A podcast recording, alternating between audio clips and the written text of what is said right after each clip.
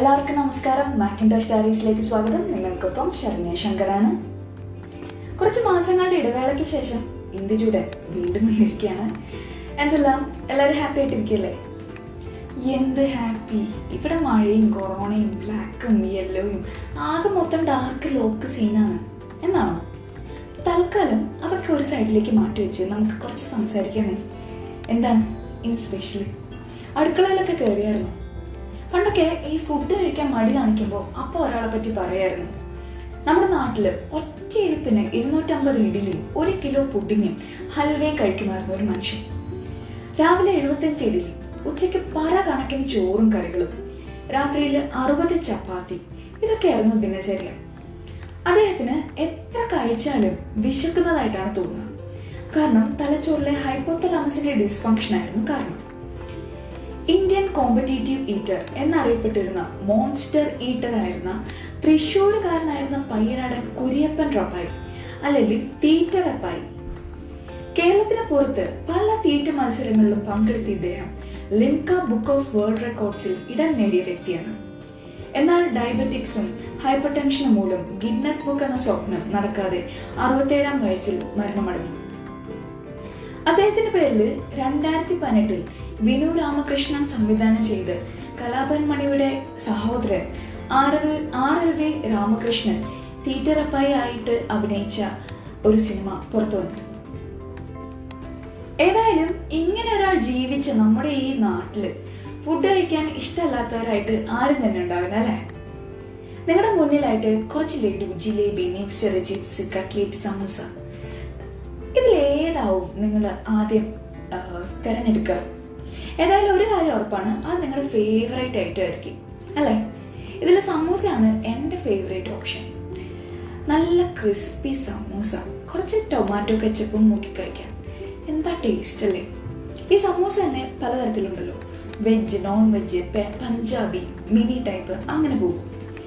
അതായത് എല്ലാവർക്കും ഏറ്റവും ഇഷ്ടപ്പെട്ടതായിട്ട് ഒരു ഭക്ഷണമെങ്കിലും ഉണ്ടാവും.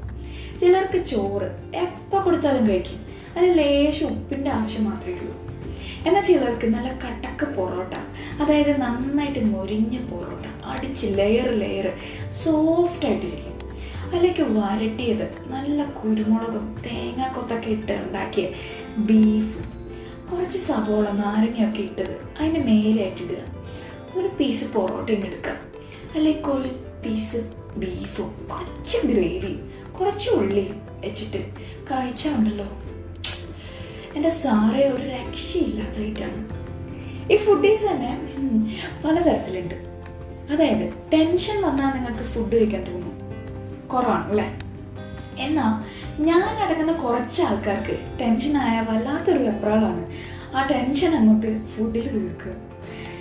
എന്താ പറയുക ഈ പനി വന്നു കഴിഞ്ഞാൽ സാധാരണഗതിയിൽ വെള്ളം കുടിക്കാനുള്ള മുടുവലും കാണില്ല.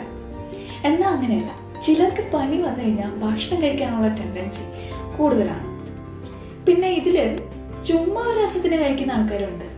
രാവിലത്തെ ബ്രേക്ക്ഫാസ്റ്റ് കഴിഞ്ഞാൽ ഒരു പഴം പതിനൊന്ന് മണിക്ക് ബ്രേക്ക്ഫാസ്റ്റ് റിപ്പീറ്റ് ഉച്ചയ്ക്ക് ചോറ് കറികൾ അത് കഴിഞ്ഞാൽ ഒരു പഴം അല്ലെങ്കിൽ എന്തെങ്കിലും മധുരമുള്ളവ.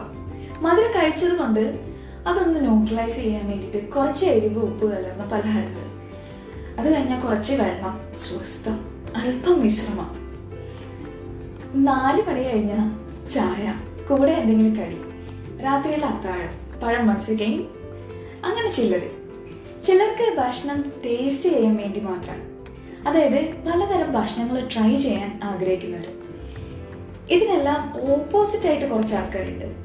എല്ലാം ലിമിറ്റിന് മാത്രം. ഒന്നിനോടും അങ്ങനെ പ്രത്യേകിച്ച് കൊതിയോ കാര്യങ്ങളോ ഒന്നും ഇല്ലാത്തവരും ഉണ്ട്.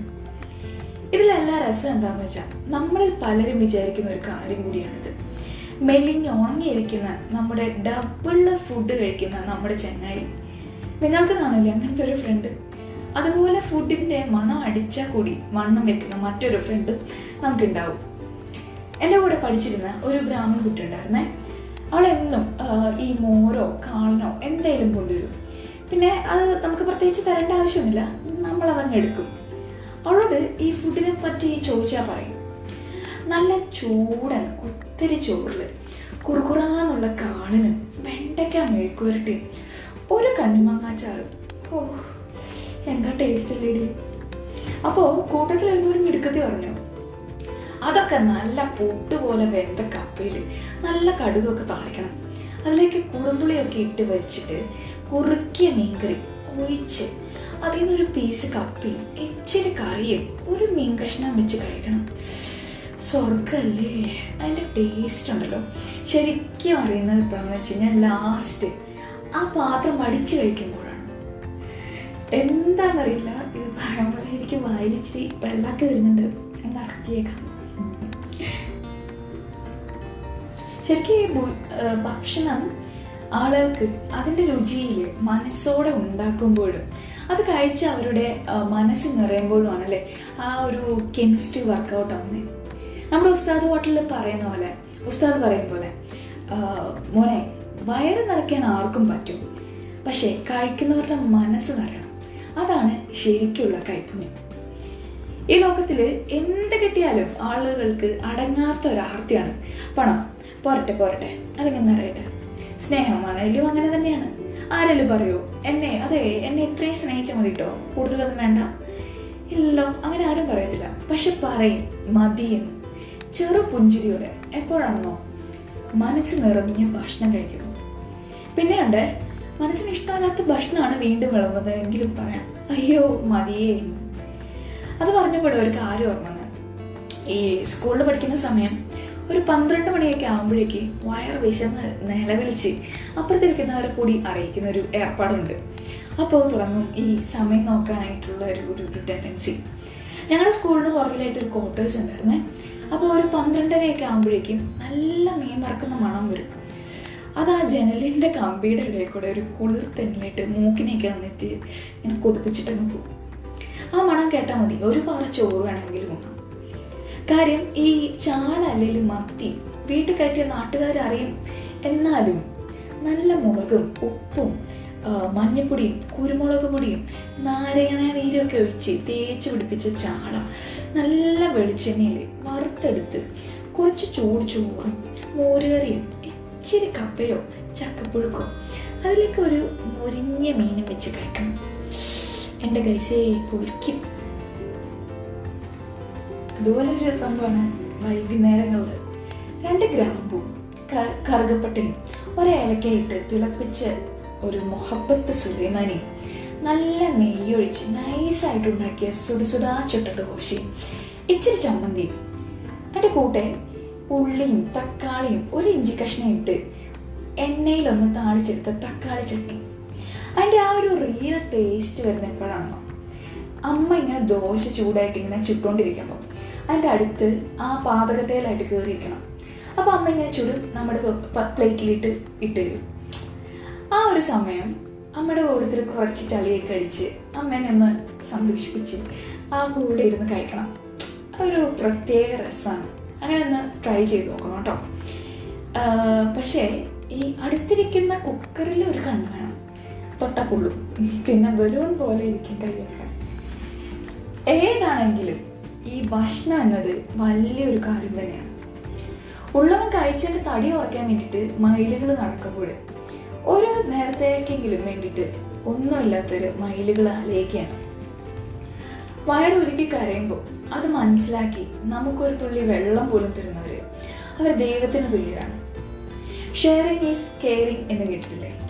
ഒരുപാട് വിശക്കുന്ന വയറുകൾ നമുക്ക് ചുറ്റിലുണ്ട്. അതുകൊണ്ട് ഭക്ഷണം പാഴാക്കാതിരിക്കുക. വിശക്കുന്നതിന് വയറ് നിറയും മനസ്സ് നിറയും ഭക്ഷണം കൊടുക്കാം.